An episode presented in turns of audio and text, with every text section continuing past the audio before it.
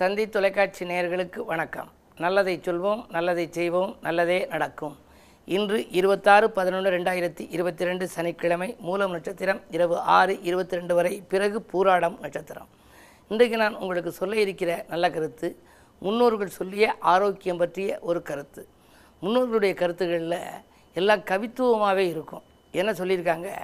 இன்றைக்கு விஞ்ஞானம் ஒத்துக்குது அமெரிக்க விஞ்ஞானம் ஒத்துக்கிட்டு வெளியிட்டிருக்கு. அந்த காலத்திலேயே நம்ம பழந்தமிழர்கள் எல்லாம் என்ன பண்ணாங்க? அதிகாலையில் பழைய கஞ்சி குடிப்பாங்க. முதல் நாள் அந்த கஞ்சி தண்ணீர் இருக்கு இல்லையா? அதை வந்து நீச்சல் தண்ணீர் அப்படிம்பாங்க. அந்த தண்ணீரை குடிப்பாங்க அதிகாலையில். அதுக்கு பின்னால் கஞ்சியில் பச்சை வெங்காயம். அந்த சின்ன வெங்காயமும் பச்சை மிளகாயம் வச்சு சாப்பிட்டு நல்லா வேலை பார்த்தாக்க உடம்பு திடகாத்திரமாக இருந்துச்சு. என்ன வரலாம் கஞ்சி தானே குடிக்கிறாங்க அப்படின்னு நினைப்பாங்க. ஆனால் அதில் இருக்கக்கூடிய சத்து மிக அதிகமான சத்து இருக்குது அதில் வந்து இன்னென்னமெல்லாம் வைட்டமின் இருக்குதுன்னு சொல்லி இன்றைக்கு அமெரிக்க விஞ்ஞானம் கண்டுபிடித்த பிறகு இப்போ நம்ம இந்தியாவில் மட்டுமல்ல தமிழ்நாட்டிலேயும் பழைய கஞ்சி ஐம்பது ரூபாயின்னு சொல்லியெல்லாம் விற்கிறாங்க பழைய சோறுன்னு போட்டு கடைக்கு பேரும் வச்சுருக்காங்க கடைக்குள்ளேயும் விற்கிறாங்க இதுக்கெல்லாம் என்ன காரணம்னா ஆரம்பத்தில் அவங்க சொன்னாங்க ஆற்று நீர் வாதம் போக்கும் அருவி நீர் பித்தம் போக்கும். சோற்று நீர் இரண்டும் போக்கும்னு ஒரே வரியில் சொல்லிட்டாங்க நம்ம முன்னோர்கள். ஆற்று நீர் இருக்கே அது வந்து வாதம் போக்குமா? நல்லா ஓடக்கூடிய நதியில் போய் குளித்தோம் அப்படின்னா வாதம் வரக்கூடிய தன்மை இருக்கவங்களுக்கு மாறிடுமா?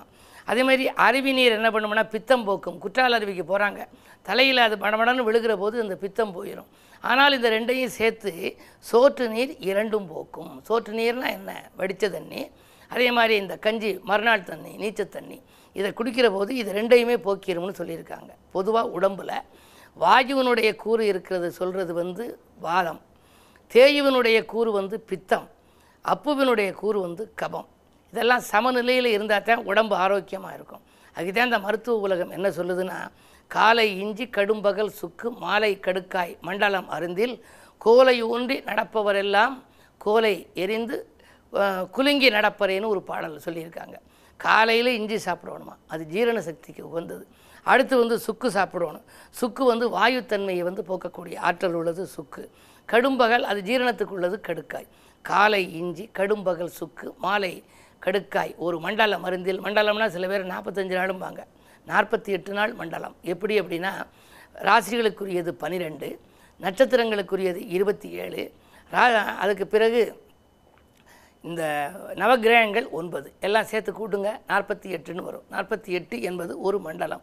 ஒரு மண்டலம் உண்டால் கோலை ஊன்றி நடப்பவரெல்லாம் ஒரு ஊன்றுகோல் ஊன்றி நடக்கக்கூடிய முதிய வயதிலே கூட கோலை தூக்கி எறிந்து விட்டு குலுங்கி நடப்பறேனா வீர நடை போடுவார்களாம். காரணம் இது மூன்றும் உடம்பிலே சேர்ந்தால். இப்படி ஆரோக்கியத்திற்காக உள்ளதை நீங்கள் அறிந்து கொள்ள வேண்டும். அதுதான் ஒரு பாடல் உண்டு. வாத பித்த ஸ்லேத்துமம் வகைக்கு நூறு நோய்க்குலம் மனித ராசி அறிந்திலாத புதிய நோய்கள் தினம் தினம். வேதனைகள் வளர்ந்ததன்றி வென்றதோ மருத்துவம்.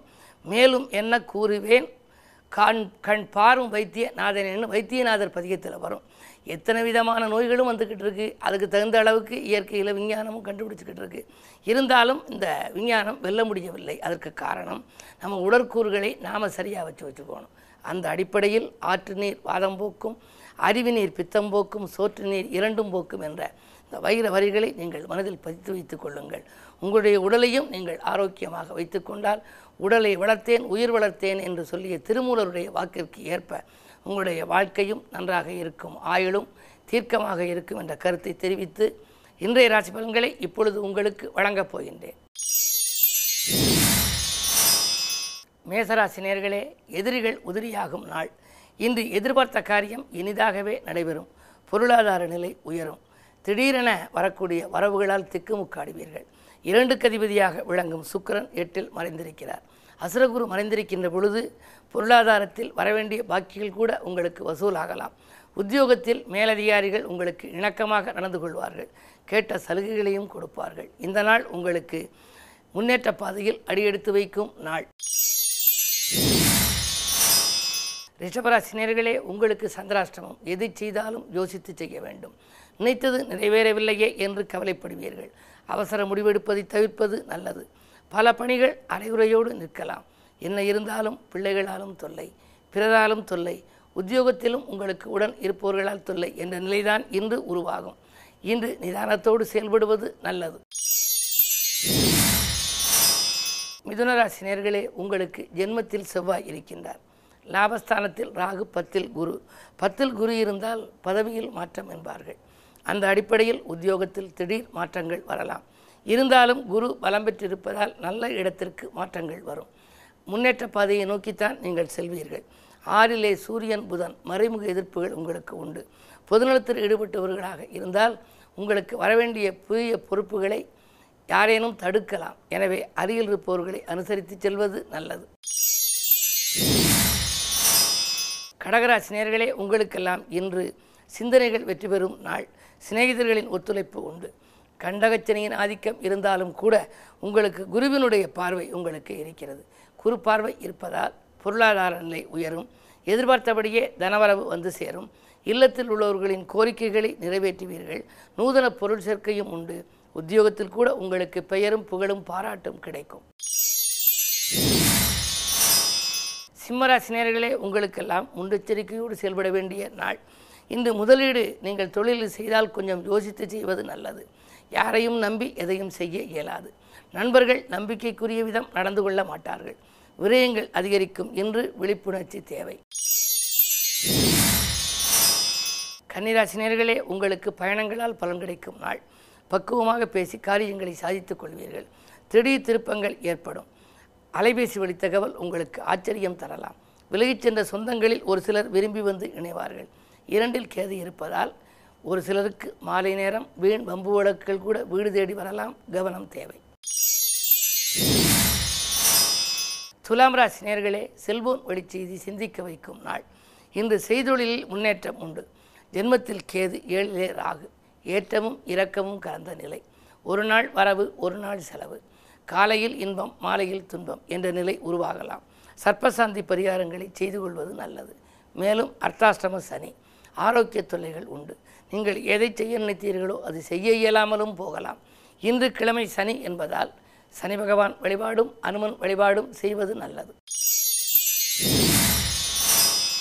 விருச்சிகராசினியர்களே உங்களுக்கெல்லாம் எதிர்கால நலன்கருதி எடுத்த முயற்சிகளில் வெற்றி கிடைக்கும் நாள்.